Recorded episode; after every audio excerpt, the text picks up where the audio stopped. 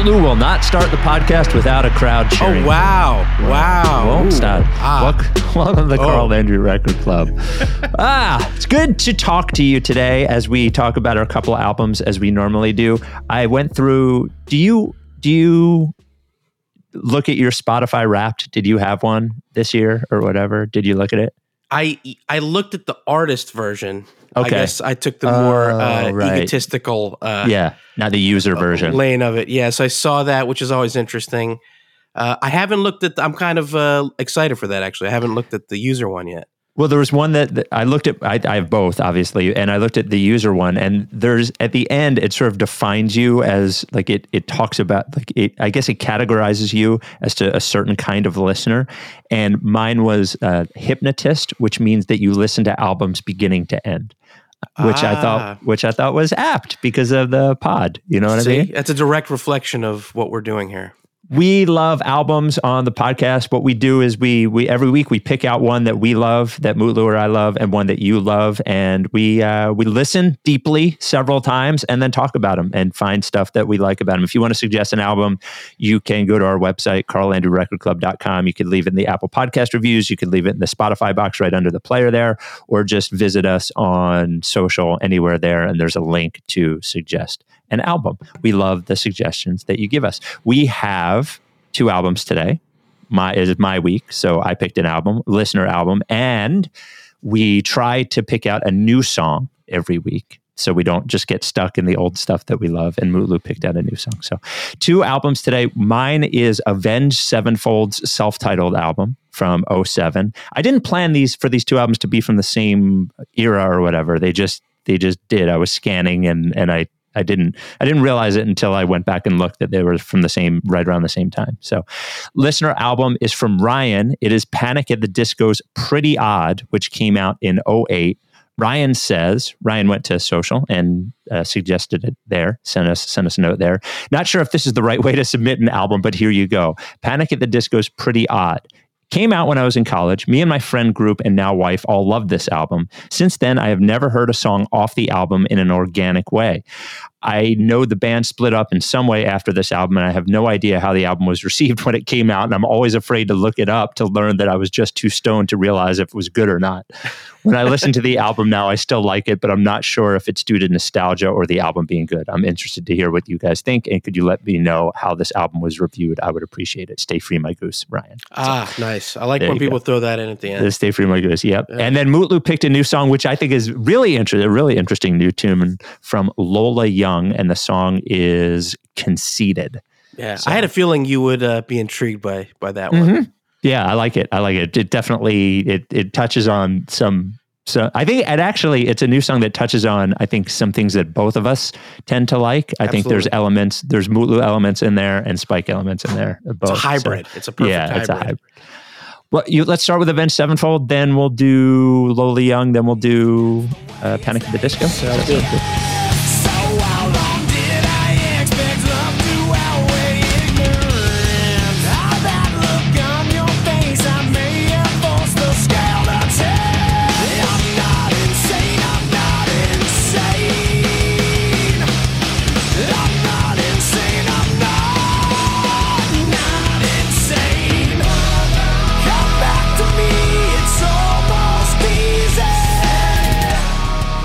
Avenged Sevenfold. Crazy to think now we're, we're doing uh, as we we do these. There are some bands that arrived when I was already an adult and now have been around for more than two decades, which is crazy to think that Avenged Sevenfold has been around for almost 25 years now, which is crazy. They got to get, they started in 99 in Huntington Beach, California. They, th- okay, so they have stage names now. They didn't have stage names when they started. So the they started as Matt Sanders, wh- who is M Shadows, the lead singer, the Rev, who is James Sullivan, who was the drummer at the time, uh, Zach Baker, who is known now as Zacky Vengeance, and a guy named Matt Wendt, who didn't stay around long enough to get a stage name. And their the band name, if if you're is is a pretty obvious biblical reference to Cain and Ev- Cain and Abel. They are not a religious band, just like the like the the phrase "Avenged Sevenfold." It is a as a metal band. It is a, about as cool a band name It's a I good think as name. If, get. if Yeah. it's it's right, it's it just sounds right. Yep, hundred percent. So they started off as they have evolved into the band they are today, and they- they still exist today. They are even more how they are on this album today, but started out as like just a straight ahead metalcore band, which is I'm trying to, to help you with metalcore. So there was no singing in the beginning; it was all screaming, um, and it was August Burns Red, I think, would be qualify as metalcore. yeah, August Burns Red metalcore. I would say that August Burns Red has more sort of like classical metal influences than Avenged Sevenfold did, but Avenged Sevenfold sort of morphed into that more. So Avenged Sevenfold, but but yes, uh, August Burns Red metalcore. So they get together, they do a three song demo. They got signed to a an indie label in Belgium, and right after that, that is when they took their their stage names known as they are now and released recorded and released their debut album called Sounding the Seventh Trumpet. And that is when another another member who still is in the band today, Synyster Gates, joined the band. They leave the Belgian label. They sign with Good Life Records, which is an indie label in California, and they re-released that album and tour a lot. Do some metal tours. Uh, I think one was Shadows Fall, Mushroomhead, and then they did the Warp Tour. And they've always existed in this sort of as metal metalcore bands can exist in the metal world, but also in the punk Warp Tour kind of world, as which Avenged Sevenfold has always sort of, you know, gone in between the two, has been accepted, I think, in both. Eventually, the bass player who never got a stage name left, and um, uh, Johnny Christ joins the band, who is still in the band, and then they release "Waking the Fallen."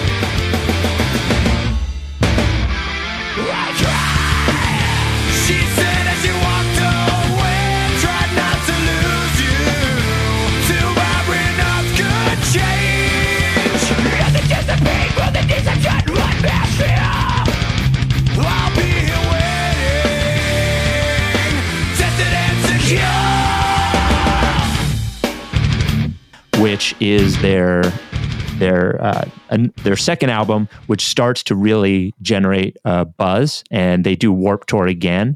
And I think the combination of them as a band, and I also think having a cool name and great merch helps bands at this level a lot because if it is cool to wear your shit, it's like free marketing. They've got a really cool aesthetic, and I always thought that that helped them. I think that help has helped certain bands, and they end up getting signed to Warner Brothers Records get a major label deal. And that is when City of Evil comes out in 05. I, that is the first album in which M Shadows is not screaming the whole time, starts this singing that you hear on this album. So City of Evil is the album before that album. He got a vocal coach, a guy named Ron Anderson, who also trained Chris Cornell, did some work with Chris Cornell and Axl Rose.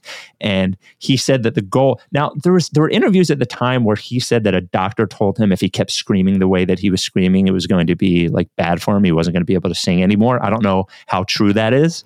The, the, but he he developed this style which is still gritty and is still metal but clearly not screaming all the time the screaming is is more in places than it is you know early on That makes sense to me. I'm always intrigued to see how vocalists can hold that up over years and years of singing like that, especially on tour, because that style of singing has to shred your vocal cords. yeah So I think- maybe there's a way to do it without harming yourself. But I'm sure if you don't do it correctly, if you do it in a way that is unhealthy, that could absolutely singing like that constantly, night in, night out on tour, could totally destroy your voice. So I remember the two years I was in a band and we did songs that had screaming in it, and I didn't know how to scream. There is a way to scream, and there is a way to do this that is like that. I, I've seen guys do it that they're screaming, but if you if they have a microphone, it's more of a noise that they're making than it is a scream. Like they're not loud. If that makes any sense, the sound is not coming. It is not like this. The, you're not forcing everything. But when I was in that band, I would listen to like old air checks of when I was I was a music a radio DJ at the time, and you could hear how raspy my voice was. I remember once at practice, I like spit out like blood from oh, screaming. Oh, wow. Yeah, Wow. I didn't know what I was doing. So you were definitely not using that correct technique. yeah, I was not doing it correctly. But but but City of Evil, so it, City of Evil debuts at 30 on Billboard and they had a single called Bat Country, which ended up being big on rock radio, really huge on MTV.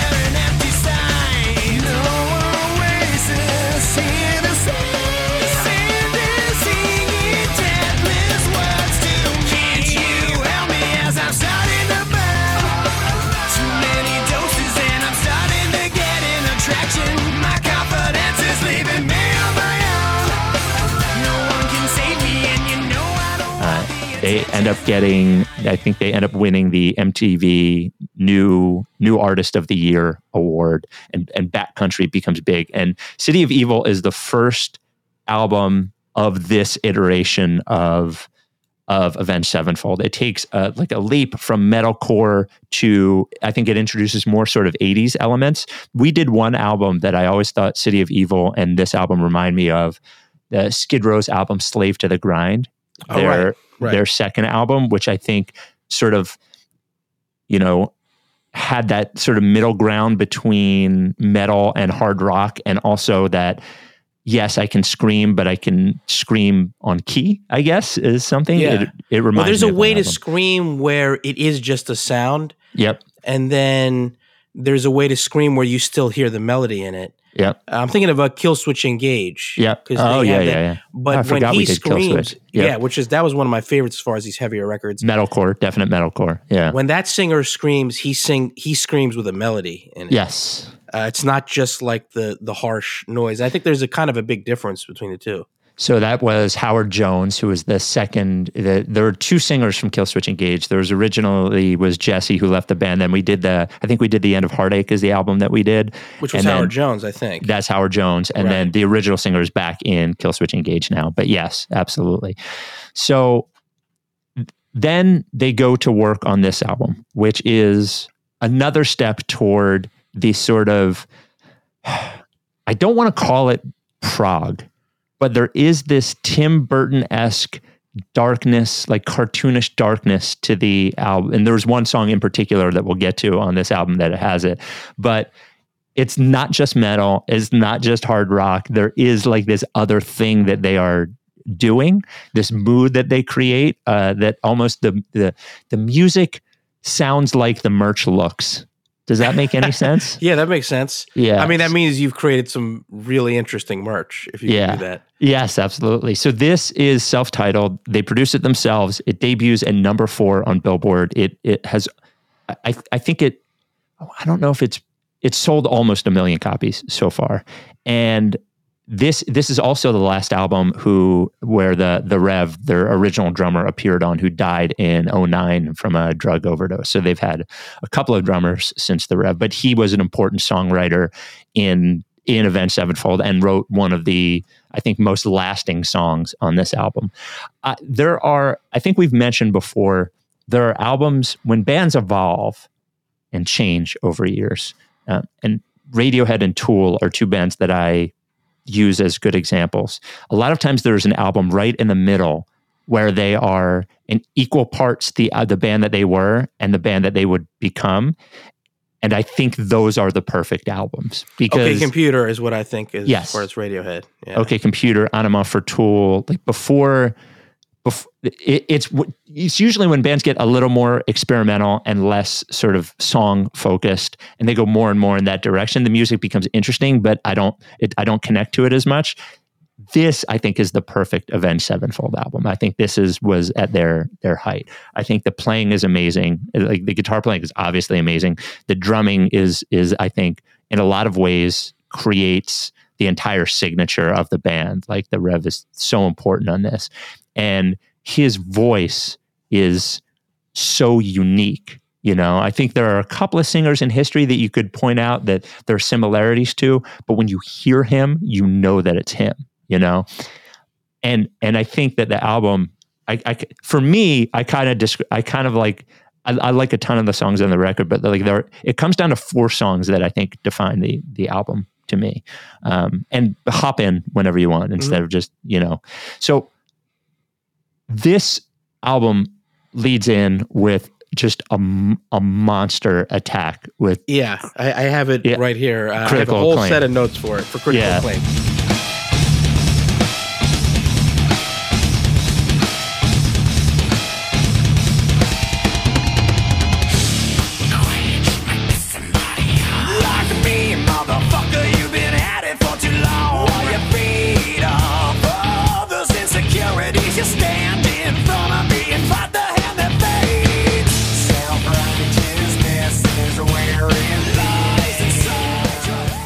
Head. Yeah. So, what did you think of Critical Acclaim, which is the first song on the album and was actually, I'll tell you a funny story about it as a single, was released as sometimes rock and metal bands, their first signal, single will be a cred single they don't ever expect to be successful on radio, but they put it out as a single and it's always quickly followed up with the, you know, if, if you're a band that has like, the credibility to your original audience is important. I think what the label does is say, let's do the super heavy one first so the kids know that you're still the same band and then we'll follow it with the radio hit. So Critical Acclaim was the first one. Well, you What said you think? monster attack, right? Yeah. And here I say monster intro that harkens back to 80s arena rock and even the hair bands a little Yes. bit. like, uh, because I would have never placed them in the metalcore uh, arena. Because I, Just I mean, listening to this. just listening to this, I wouldn't have had that frame of reference. I guess I can hear it in bits and pieces, but they're so far removed from that on this. And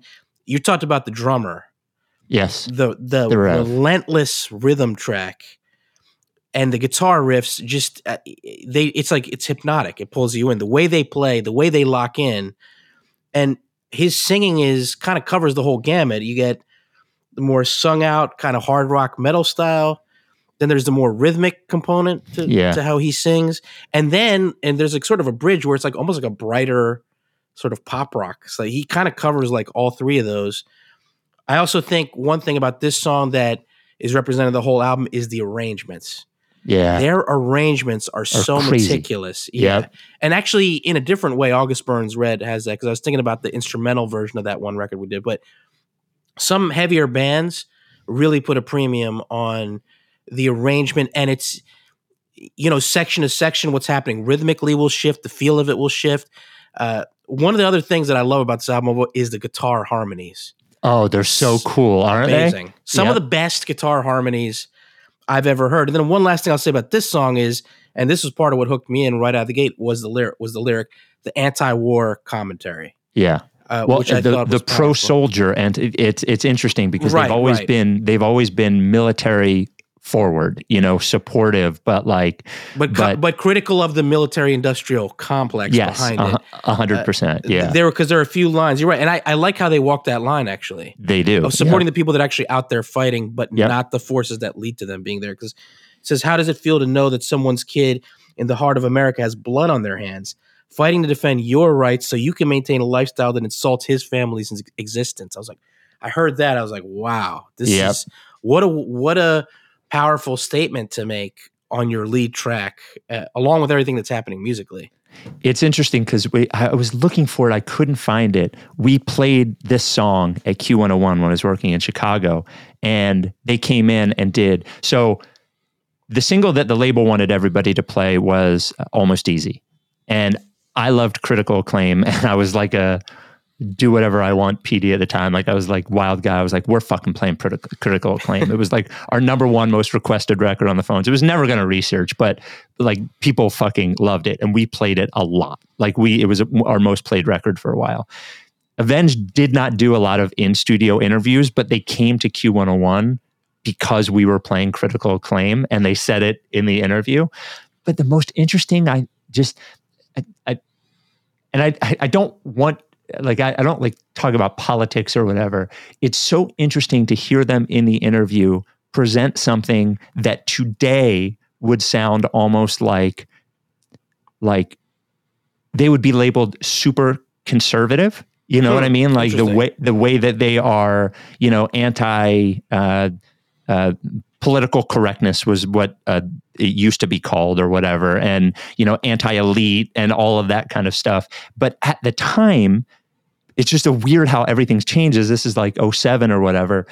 It felt very like DIY groundswell. It almost reminds me of Oliver Anthony in the way that Right. that it is individual and and everyman focused and like the, the way that that sort of language has become coded over time because it never struck me as that at all when i was when i like i was like these are this is a band fighting for you know the the the forgotten people or whatever is the way that it felt to me at the time Yeah, which interestingly, for someone like me who's like a a Bernie guy first and foremost, Yeah, progressive, more left leaning, yeah it's the same. I, I appreciate this message because this mes- message is about showing compassion for people who are in the thick of it, who are Yes. losing their lives, showing compassion for their families, but criticizing the war machine yes that uh, that is behind it. And actually, to me, that's not well. I guess there is a certain conservative perspective that holds that, but there's also a leftist perspective that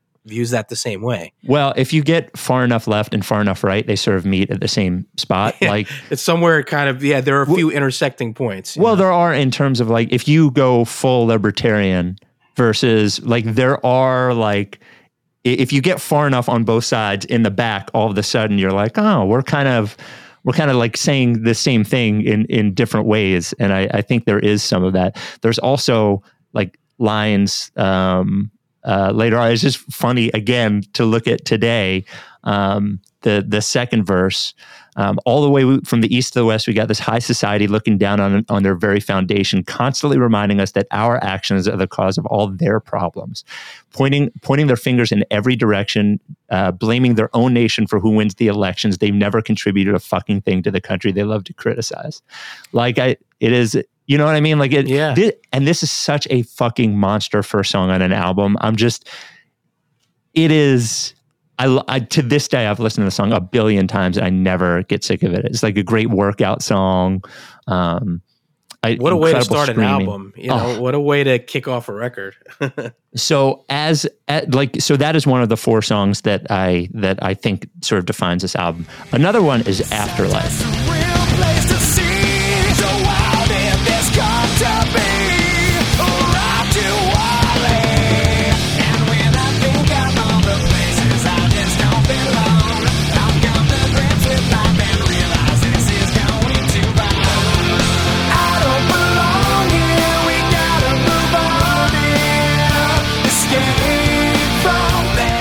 Which is do you have that, That one, one written down too, too? yes. Okay. so the thing that this song shows, I think, is it is a monster hook, which shows their ability at the time for pop songwriting. You know, This is un- this too? is uncanny. Okay. Showcases their abilities as, as hook writers. yeah, and I it's that. We we like keyed in on on this. I guess I keyed in on some of the same things that you saw Yeah. as being special about the record. It's a really cool tune and it- it's got my favorite bridge and chorus on the album i think it's not my favorite song on the album but it's an amazing uh, an amazing song i remember it was shortly after it was this same album cycle they were on Ozzfest and we did this contest at WISP when I was working there, when I think it was for Afterlife, because Afterlife was a single, maybe it was Gunslinger, where people had to send in videos of them air drumming. And we picked the best air drummer to meet Avenged Sevenfold and air drum the song for them, and we did that. They were good. They good. They were good sports on it, but but Afterlife is just a, just an awesome song, and lyrically, they are interesting. Like this is this is sort of about a guy who has passed away and is looking at mistakes he's made and and things like that, but sort of in a there, there's this whole like sort of fantasy fantasy nightmare thing happening on the entire album. Yeah, and another song that just shows their ability from a compositional standpoint. Yes, Like these songs feel it doesn't feel like anything's arbitrary in this Yes. music. It feels like composed, but I mean that in the best way possible. Not like it seems generic or uh, sterile in any way. It's Yep. just there's a high level of composition because I think there has to be with some of the things they're doing musically, and the strings on this one that are kind of there up front, uh, but then come back in the end against. There's kind of a two vocal line. There's a one moment in the song where I guess he just rec- he recorded both vocals and they're kind of playing off each other, yeah, and yeah, the yeah. strings kind of dip in. There's like a three part thing between the two vocals and the strings. Just all these incredible musical moments that are that to me really set them aside as far as a heavier band because I I don't have as much of a frame of reference as you do, obviously. Yeah. But we've done a good number of Metal. heavier Yeah. bands at this Yep. point. I think they are singular in everything I've heard, just because sometimes with the heavier music, I pretty much enjoyed everything we discussed, but there is a predictability. Yeah. Like you kind of know where a song is going to go at some point. You know point. where the breakdown's going to be. You know where the sing's going to be. You know where the scream's going to be. Yeah. Yeah, and I don't feel that's the case with this band at all. you There's almost no have no idea where it's coming from. Almost, it's it's almost like the opposite. Like it's a complete lack of predictability as to which where each song is going to go. So I wouldn't even. I I mean, I think the prog rock thing is actually kind of accurate because Yeah. Yeah, I w- I wouldn't put them squarely in like hard rock or metal. There's something more than that. I think. yeah, and they've continued to go down that that path. So then the other two songs, I'm curious if you have these as well. It's impossible to talk about this album without talking about a little piece of heaven.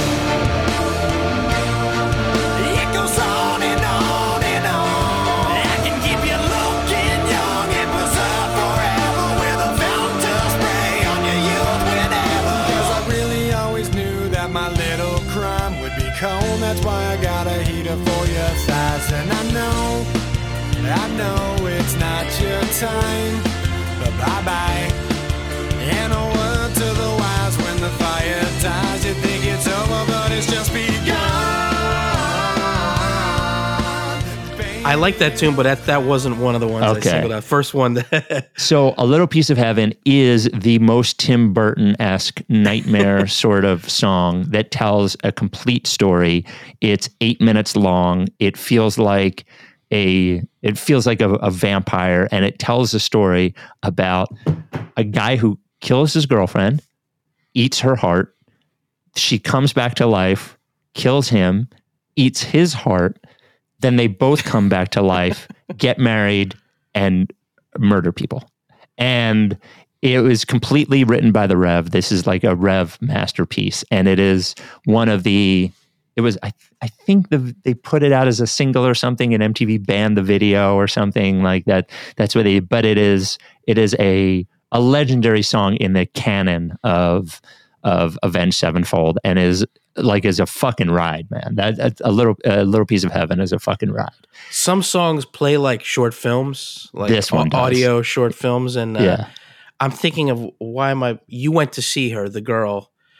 Oh, discussed it. Ethel Cain, Ethel Cain. A lot Yeah. of her music is like that. a hundred percent. Like yeah. it's right out of a horror movie. Yep. Uh, how was that show? Because I remember you posted about it, but I don't know if we ever really discussed It was amazing. It. was amazing. It was interesting how many people were dressed up in like the theme of Ethel Cain, like in the world of Ethel Cain that she has built. You know what I mean? Where you can't tell what's real and what is storyline and what is her and what is the character of Ethel Cain. And it's seeing her in some weird venue in the middle of nowhere with people dressed up like old timey horror uh, fans was was amazing and a very dedicated fan base lined up two and a half hours before the show. Like I spent most of my night waiting in line to get in and then waiting in line for merch. It was a it was a great show though. She was awesome. It's interesting when an artist, based around what they do, creates that sort of cult like phenomenon, almost like a Rocky best. Horror Picture Show kind Yes. of situation. yeah. Uh, and it's in their own way. I know you're not a fan, but Ween has that definitely. Uh, I'm sure. Yeah. there's a cult like feeling around them. Uh, you know, uh, I, I think I think a group like Man Man. Uh, Yes, absolutely. Our, our Same- guy same Honus deal. Honus, you know, Yeah. he definitely w- has been able to create that, and it's For sure. only certain bands can do that because Mhm. it's it's something in the music that creates that energy around it. Yeah, and it's up to the. It's it's so neat how an artist can almost instinctually continue to create that world, and then people latch all latch onto the same things, and some of it is on purpose, and some of it I think is just a creative decision that people that that maybe wasn't like I don't think when Ethel Cain made the record, she set out to be like, okay, this is going to be this creepy thing where everybody's going to dress up and blah blah blah blah blah.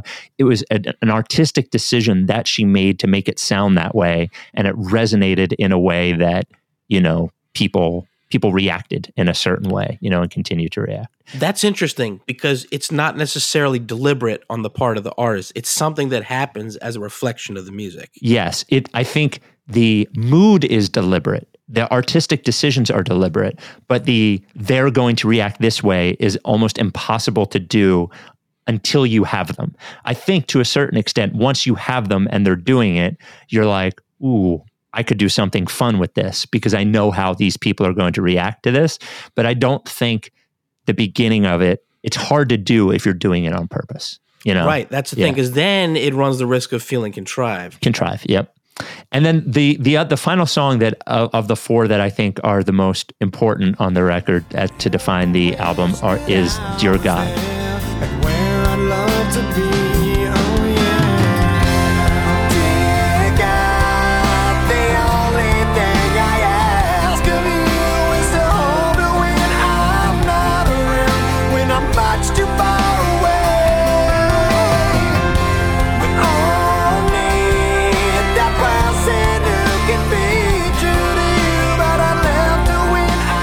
Which is a country ballad that comes out of nowhere, but is a beautiful country ballad and so neat to hear his voice on a, a song like this. It's got a big monster hook. I love ballads. You know, I love ballads, but the song kind of comes out of nowhere and I think sticks out like a sore thumb in a, a super cool way. And another tune that completely sets them aside. Yep.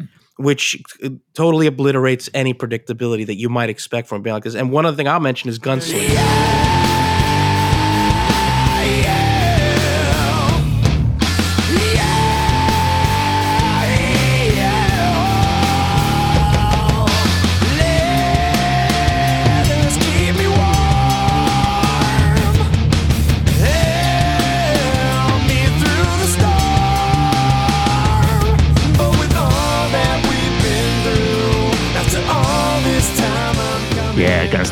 awesome too. which comes midway through. Now that the first minute and a half has the uh, the quintessential acoustic rock yep. tune that I almost thought of like MTV Unplugged or something.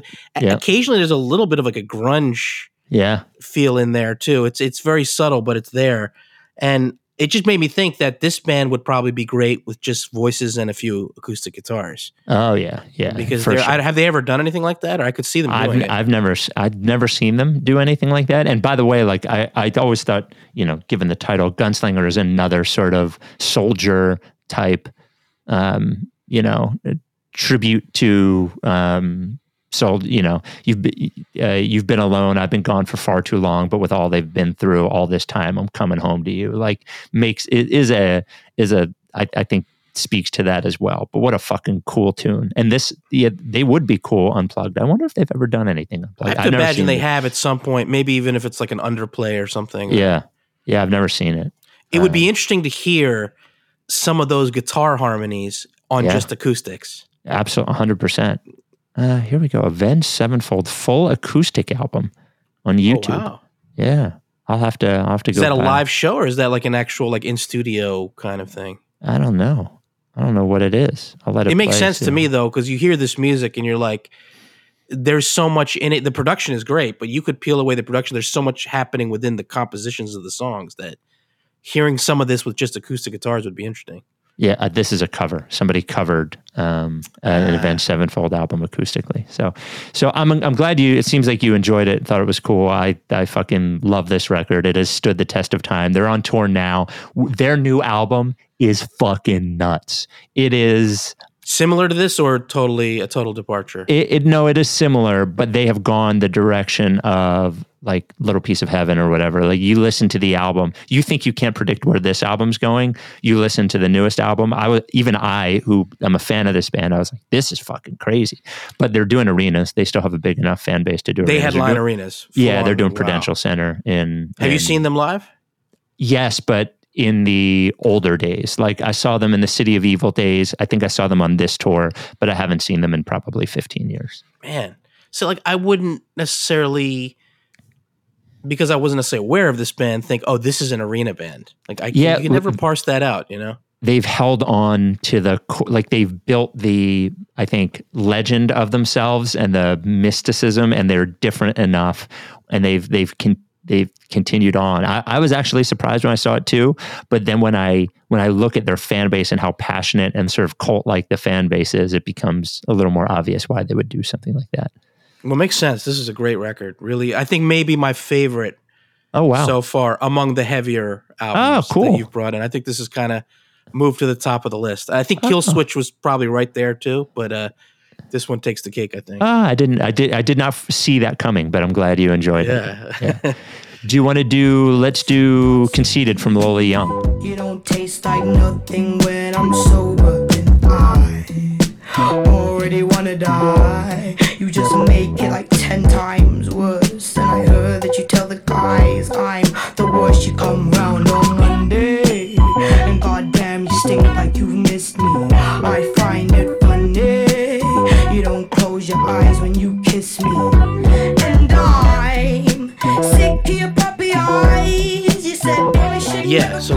Can see. So I should give a shout out to Delia because she introduced me to this song. She has a number of different playlists that we just listen to sometime, Okay. and I I just kept hearing this song in one of these playlists, and she told me about it, and it was one of those tunes. Like the more I heard it, I found myself thinking about it Mm. without consciously like honing in on it. I I was thinking about the track and what she was saying. So I, I said, okay, this is an obvious pick. I think for the pod, it, it's, it only came out two months ago Okay. Yeah. So- So, September, end of September. late September. Yeah. So she's a 22 year old artist from the UK. She's been working for almost a decade now. She's kind of one of these child prodigy kind of artists, I would say. Mhm. She won a national open mic contest in 2016 when she was only 13 years old. And she studied at the famous, or some say infamous, Brit School, which is a music school in London. And some of the UK's biggest music acts have gone there, including Adele and Amy Winehouse. Oh, wow. others.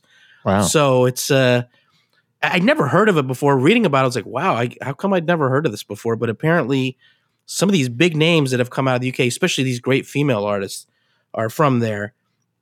In 2021, she was nominated for the Brit Award for Rising Star. So her profile has just been building and building and building.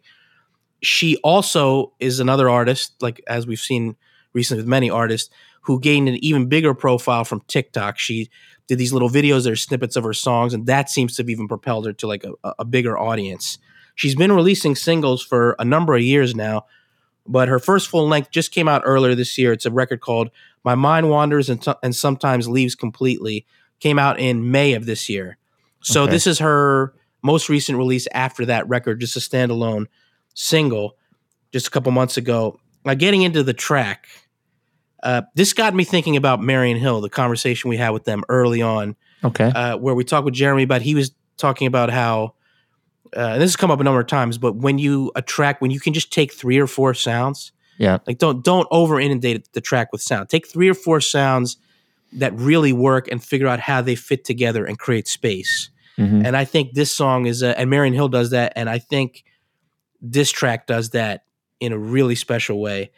You sort of get that that bass line, which is the the pulse of the Mhm. tune, and then the, the drum pocket is is pretty steady. It's not like all over the place, but the combination of that solid pocket that the drums have and the bass has just give it that steady propulsion.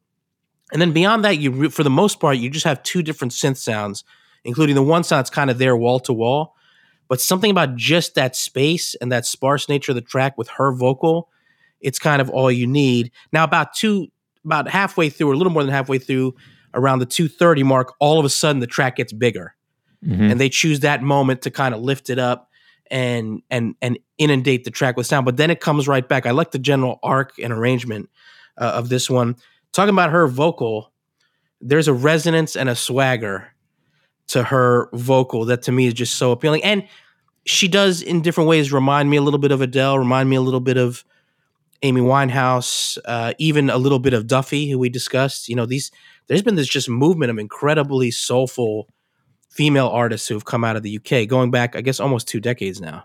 Yeah, and not UK, but I I felt a ton of Billie Eilish in Yes, Delivery, Yes, yes. How know. could I forget that? Absolutely. Yeah, I, I, I think there is there's there's I remember I forget who I think it was when I first heard Billie Eilish and I was like obsessed with the record and I remember playing it for my wife and she was like, "Don't you ever get sick of female artists who sing like this?"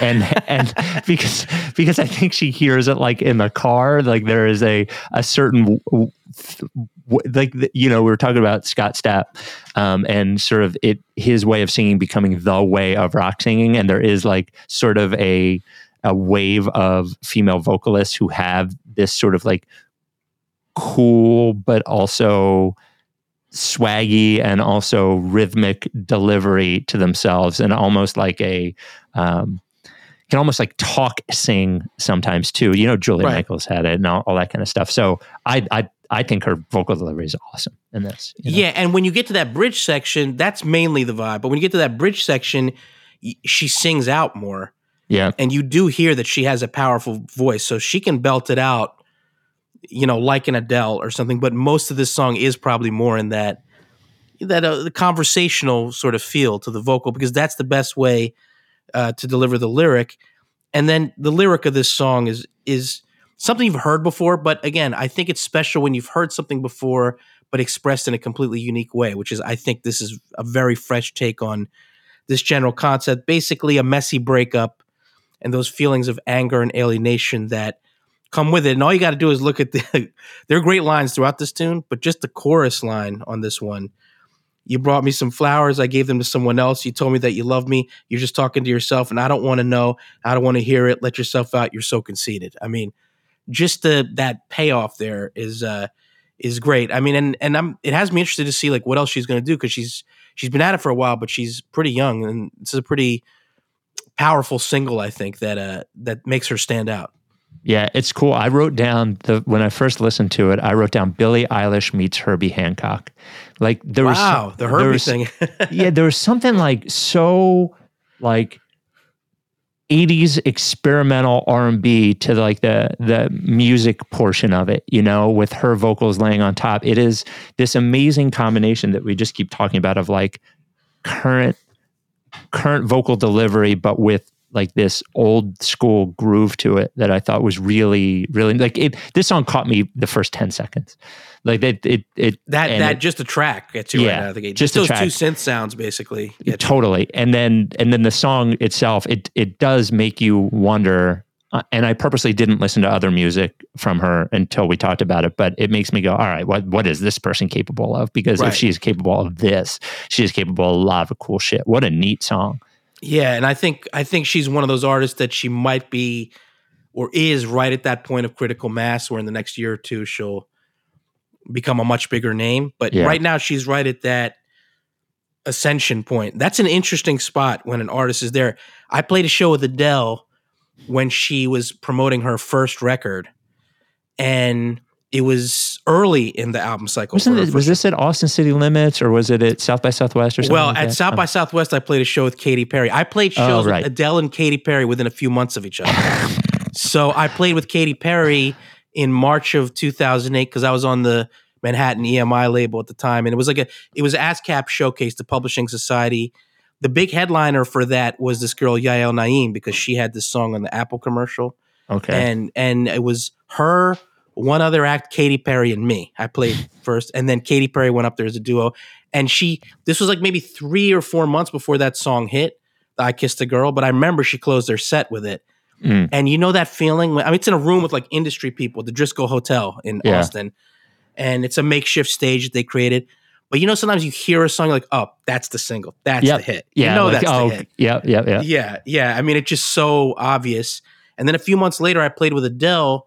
That was around the time her first record com- came out. I don't even think it was a full tour she was doing. I think she was doing some select promotional appearances, and she had a few shows. And uh, we, I did the show with her at the World Cafe. And what I remember thinking about her is that she was like, I don't know, 19 years old. And uh, I remember talking to her for a while afterwards, and she's like, "Oh, she's like just a young girl." She's like, "She's like, yeah, just doing some shows and hanging around." She's like, I was like so casual about everything that was happening for her, and I was like, "She okay? She seems kind of new to this. Like she Yeah. had this very low key sort of uh, just yeah, it's chill kind of vibe about everything." Like little did she know maybe that she's about to become this like superstar. yeah one of the But- biggest stars in the entire world Yeah, but at that point she wasn't though, not quite Yeah. yet. Yeah. And uh, but I just remember being impressed because it was uh, I did like a trio thing with uh, guitar and bass, and I think her was her setup was just her and a keyboard player, and just the command she had on stage to be that young and the Mhm. way she held the audience and how comfortable she was, and just the power in her voice was like was like wow. But yeah, it's it's weird to have kind of brushed up against two people who had this like meteoric rise, but like right before. right before it happened. happened. Yeah. And I kind of have this feeling, same thing with Lola Young, like that might be like we might be right at that point, or it's like three to six months away or something. I could be wrong. I don't know, but she feels like she's on that type of ascension. Yeah, this is awesome tune. Awesome tune. Definitely going to go listen to more. You want to do Panic at the Disco?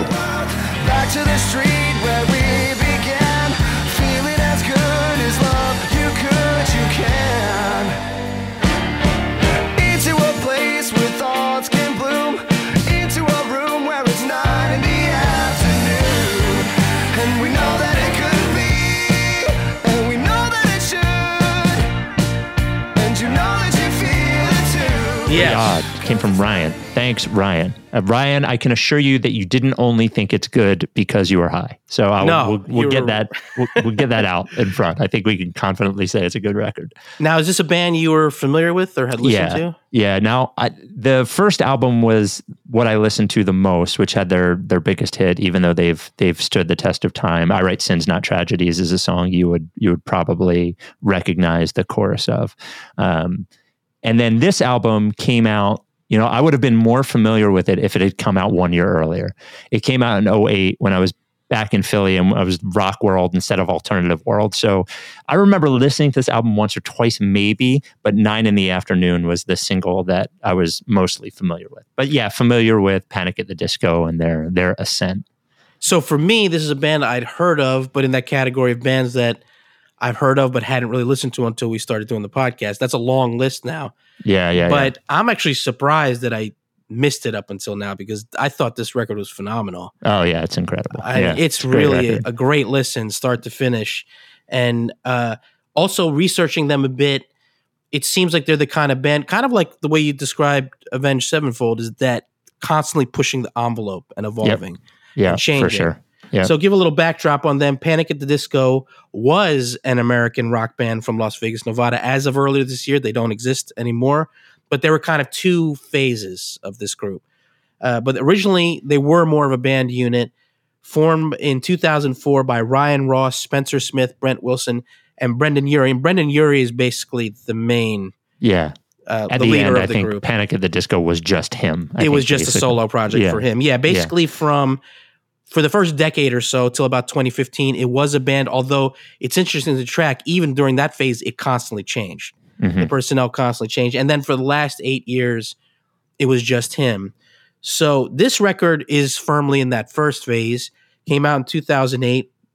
They began recording demos when they were only in high school, and maybe there's more of a context to this, but at least in my reading of it, they're as close to an overnight success as you find in music. I mean, because Well, they- they not too long after. They have they had the exact right connection at the exact right time. I think they were on Fueled by Ramen at the right, time. uh, the Pete Wentz, and w- was he? He was. I know he was had some involvement in this. In Well, and that that was Fall Out Boy's label, and they they ended up being this sort of. Um, I think Atlantic bought them. I think that's how it worked. But they just, or they had a relationship with them, and they ended up being this incubator label for. they were uh, kind of an upstream labels. situation to Yeah.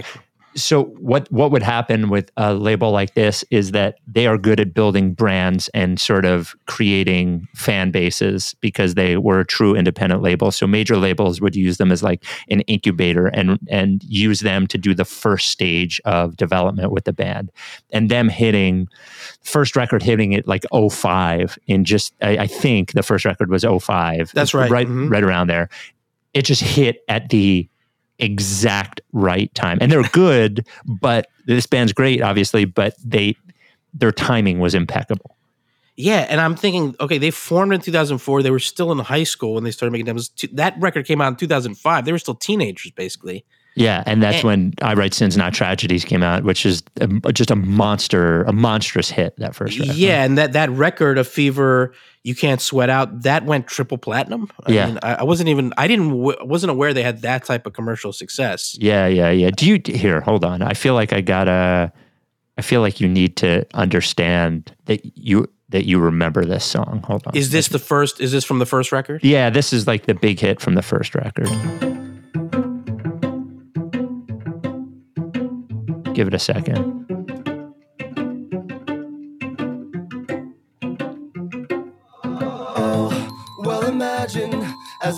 Oh, I've heard this. Yeah, you've heard this song, right? Yes, I recognize this. Yeah. yeah. But I wouldn't have placed who it was. Yeah.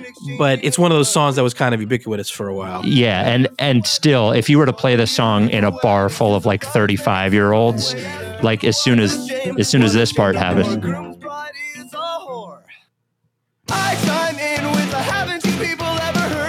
Yeah, this is Yeah, so yeah. recognizable. That hook, yeah, and especially. and it, it it's ended up being just a massive, massive, massive hit at the right time. And now when I hear that, this record is already a considerable departure. Yes. Well, it certainly goes more in less in the pop punk, more in the Beatles. It's like it was like Yes. thi- this album is like a pop punk band found Brit rock and like all of a sudden became obsessed. Is sort of how this song sounds. It's interesting that they didn't want to stay tethered to that initial sound for too long. Yeah, yeah, they yeah. wanted to right away evolve beyond it.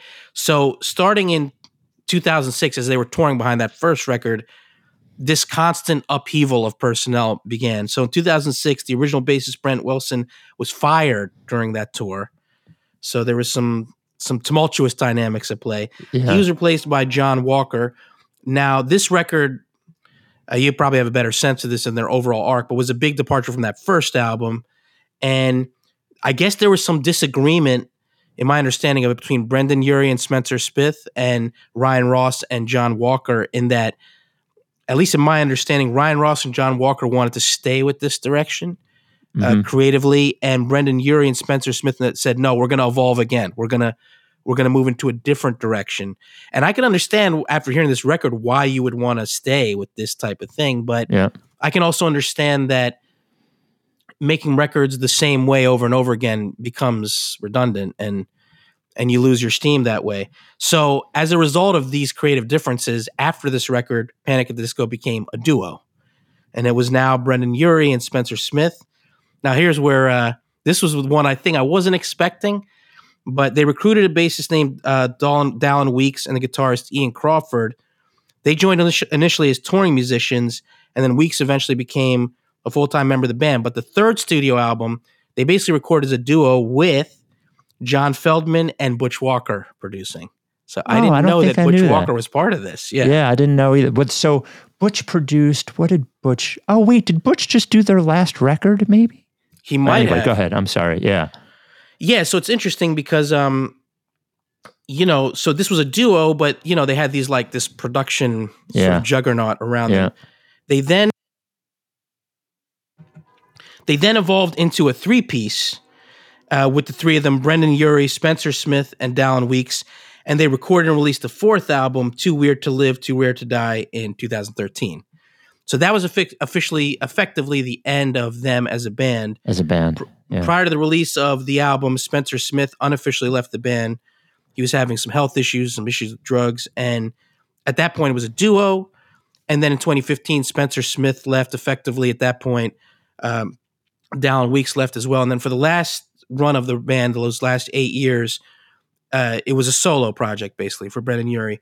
Three records: uh, "Death of a Bachelor," "Pray for the Wicked," and "Viva Las Vengeance." And after Viva Las Vengeance, basically, Brendon Urie announced that they would be calling it a day. So, Viva Las Vengeance tour wraps up in March of this year, and that was the end of it. But a pretty remarkable run. The thing to me that's pretty incredible about this band is that to have the level of commercial success they had, to have had the sort of creative evolution they had, and to have so many personnel changes Yeah. is pretty impressive to me. And uh, to have gone from a band to basically become a solo project, but never losing the brand. I mean, I'm not sure if their recent records have been as popular. Is that accurate to say that they're they were? I assume they were probably an arena level band. Yeah, the, it, it's interesting to do them at the same time as Avenged Sevenfold because I think it it was a similar trajectory in from you know from comes on the scene, becomes popular in a mainstream way, evolves quickly, keeps intense credibility with the original audience that allows them to sell a lot of tickets. So yeah, they were an arena band at the end. Yeah, and I I wonder what the decision is to move on from that. Because if it was just functioning as a solo project, why move on from that? If if everyone knows it's just a solo project now, I think I think maybe sometimes artists do this because I remember when Andrew McMahon did this, where Jack's Mannequin was his project, and then that project ended, and it was you know Andrew McMahon in the wilderness. I think sometimes artists want to give themselves permission to think differently instead of like it. It I think especially the the super creative people. There's something symbolic about moving on from whatever this project was to whatever the project will be, and I think it's it seem is probably just as just as reg just as what's the word I'm looking for happens just as much as it does like with a Trent Reznor and a Nine Inch Nails to keep everything as the same name of the project as opposed to doing something differently. Right, and in a sense, uh, sometimes if a band becomes identified, even though this is a band that seems to have evolved continually, Yeah, for but sure. if they're identified with a certain brand, Mhm. there's still parameters around that that can maybe be limiting. That's the only reason I could think to to walk away from it. But who knows? I could also see. I mean, th- there being a Panic at the Disco reunion. What would that mean? That would just mean him Just him. that, yeah. taking that name again. well, maybe it's just where you go and you do a tour, a tour to celebrate a certain album or something, right, or maybe Like- bring back some of the previous yeah, members. yeah, maybe, yeah. I don't know. so the core lineup on this record, 2008, their second album, was Brendon Urie on vocals, guitars, piano, keyboards, organ, harpsichord, ukulele, and bass. So you get a sense he's a guy who plays everything. Ryan Ross on the guitars, vocals, harmonica, keyboards, piano. Jon Walker on bass guitar, guitars, backing vocals, and Spencer Smith on drums, percussion, and backing vocals. So going through some of the highlights, you mentioned the Beatles thing. That's what I heard. And not even just Beatles, but Sergeant Pepper's is what I heard. yeah, yeah, Uh, yeah. We're so starving and nine in the afternoon. Those first two songs, that one-two punch, yeah. just puts you into that Sergeant Pepper's feeling, and it's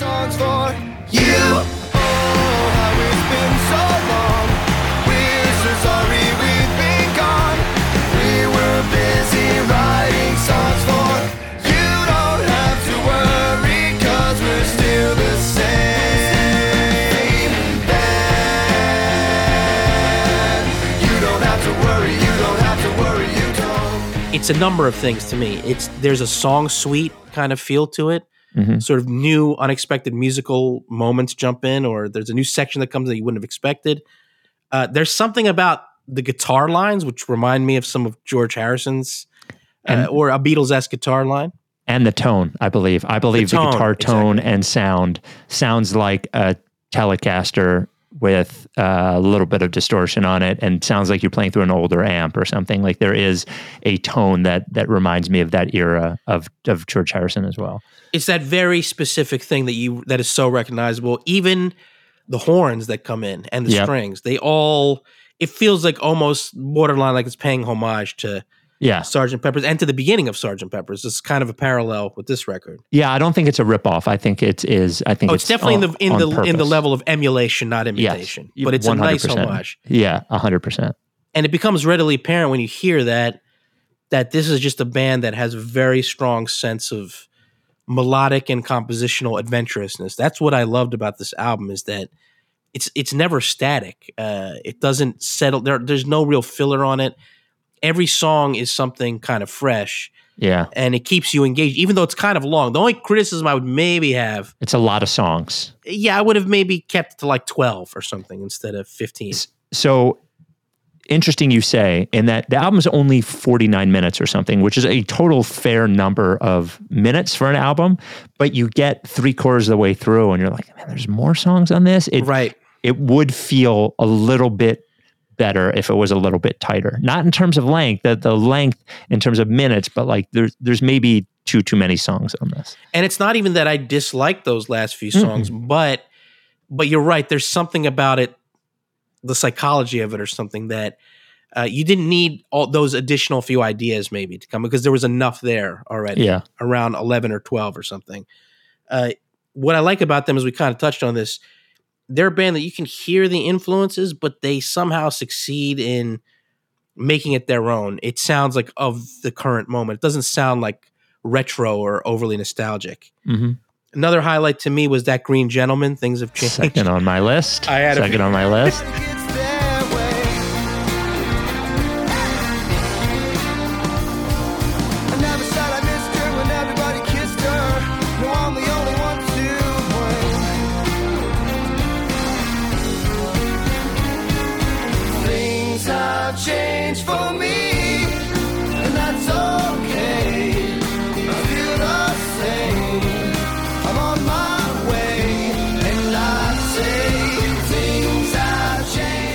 We're almost always like, uh, Yeah. I'd say 65 to 70% of the time we pick the same tunes. Well, that song has such a cool hook, but even though the song does not feel like it is written in a normal pop song structure, but the hook still like knocks you over the head, I think. Yeah, and they're another band uh, like Avenged Sevenfold in a different context that has that hook writing ability. I A would hundred say. percent. Yeah. You know, and that song also a parallel to Avenged Sevenfold. They are meticulous in their arrangements. These songs are very well arranged, and both in the music, but also the vocal arrangements and harmonies. Uh, they do some really interesting things, and also another parallel to Avenged Sevenfold is the the rhythm tracks don't kind of stay static. You know, Mhm. I mean, on some level, depending on what the music is, depending on what genre it is, the vibe, there's nothing better than a drummer that just locks into one thing. But for this kind of music, it's fun when the the feel changes. You even almost feel the tempo moves a little bit at times, and that's kind of what I think uh, makes this this song and just this album overall so interesting musically. I love Northern Downpour. What a veins my one and lonely. The ink is running toward the page. It's chasing off the days. Look back at both feet and that winding knee. I missed your skin when you were east. You clicked your heels and wished for me. Ah, is yeah. a, a just a right out of like the Oasis, uh, the Oasis, you know, book of Britpop ballad, which is it, it's an amazingly written song. It feels like a touching song, and the lyrics. He's a good lyric writer. He's a really good lyric writer. The the the two lines. I know the world's a broken bone, but melt your headaches and call it home. that's great. awesome line. Awesome line. Great tune.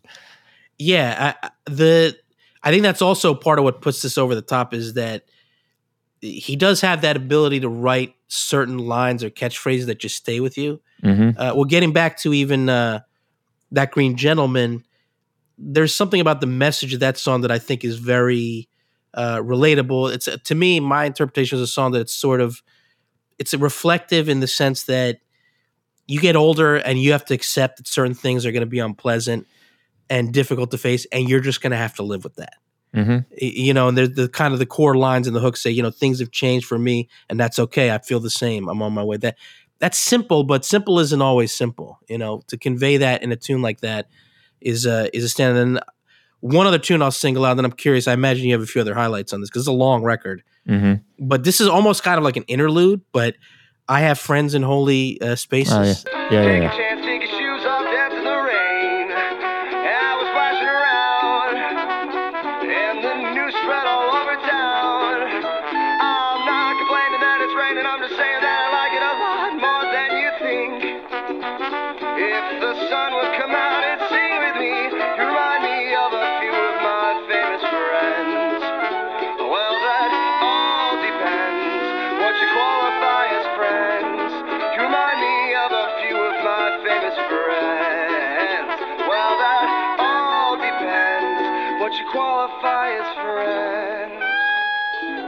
That it's it's almost like an interlude. It's a two minute acoustic song with some fun horn lines.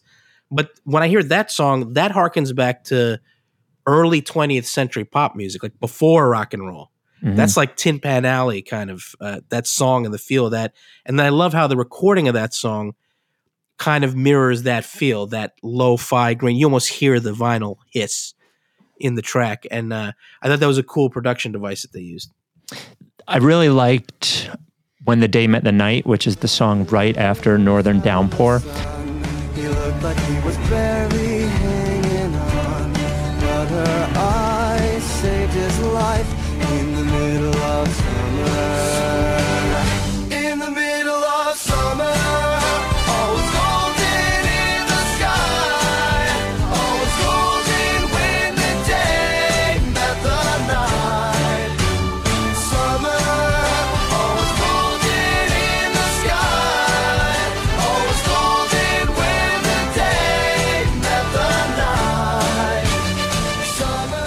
There's a little guitar lick in it that uh, for some reason, you know the song "She Sells Sanctuary" by the Cult.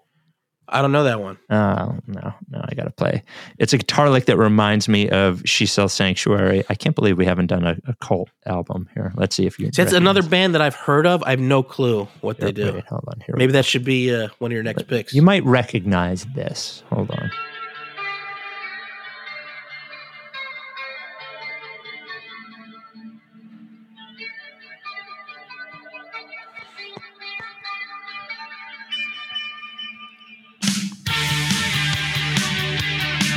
Oh, this this sounds familiar too. Yeah. That guitar, that guitar line. And by the way, another excellent vocalist. Ended up being like the singer of the Doors, you know. Anyway, Now, what era is that? Like, when did that come out? so the uh, the Cult is a weird band because they came out in the 80s and they were originally that song. They were originally sort of thought of as like this postmodern band, sort of in the Depeche Mode world and Or all that even U two. You hear that? You hear Yes. some of the early U two sound. But then their second or their the next album that came out, Sonic Temple, they were fully in the 80 in the late 80s, early 90s hair band um, genre or whatever. But there's this there's this lick in When the Day Meets the Night that reminds me of that. And then there's this amazing, almost Carpenter's like hook, which comes out of nowhere. Does not remind me of Britpop at all. There's there's something almost 70s American, you know, pop rock about it. And another great use of keys, which ha- which by the way happens in both the Avenged Sevenfold album and the Panic at the Disco album. Just great use of of keys in a complementary way that I think makes the album sound bigger. That's a secret weapon I've noticed in a lot of records, and I, I always expect that in R and B music, but Mhm. I'm noticing that more and more in- the rock records that I really enjoy. It's how the keyboard sounds are used because they're Yeah. not normally front and center. Yeah. You know, you always think guitars and the vocal are way up front. So even the drums, the way they might be mixed, you'll feel the keyboards in rock music to me, and especially these kind of records, are a little more to the periphery. But when it's done right, like on this album, Mhm. uh, it's it's kind of what puts the production over the over the top because a lot of times it's more like an atmosphere builder kind of thing.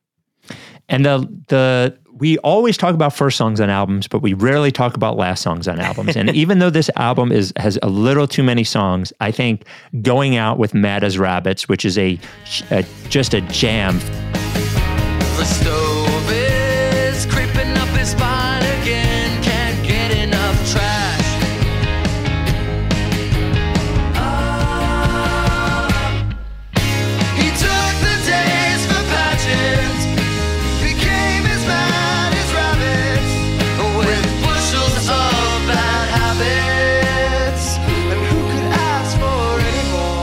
Feels like a, a party almost. Feels like the the final song of a concert. Sticking it there, I think, does does make up for the fact that the the album is maybe one or two songs too long by just ending with a, a basically like a, a track that sounds like a party to me.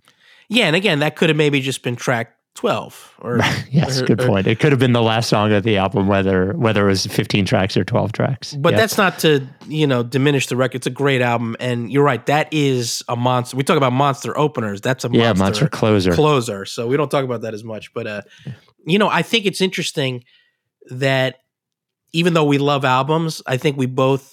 I mean, I think you feel the same way. Like I like a short album though. I don't Yes. want a Yeah. 16 track album. That that something about even seeing that makes me a little bit annoyed. Do you do you feel the same way? Uh, annoyed, maybe not, but certainly like, uh, Yeah. Okay. Well, Yeah. that's almost kind of the same thing. yeah, like like you- you're all right. It's almost like all right, you're you're you're pushing it. Like you're. I let, let's see, let's see what you got here. So to me, there's nothing more satisfying than nine or ten tracks, even eight tracks sometimes. But like, let's say ten tracks yeah, and all killer, no filler, and you know, runs about forty minutes. That that to me is perfect. in out, especially when you got to listen to two albums over the week. Right. That's true times. for our purposes as well.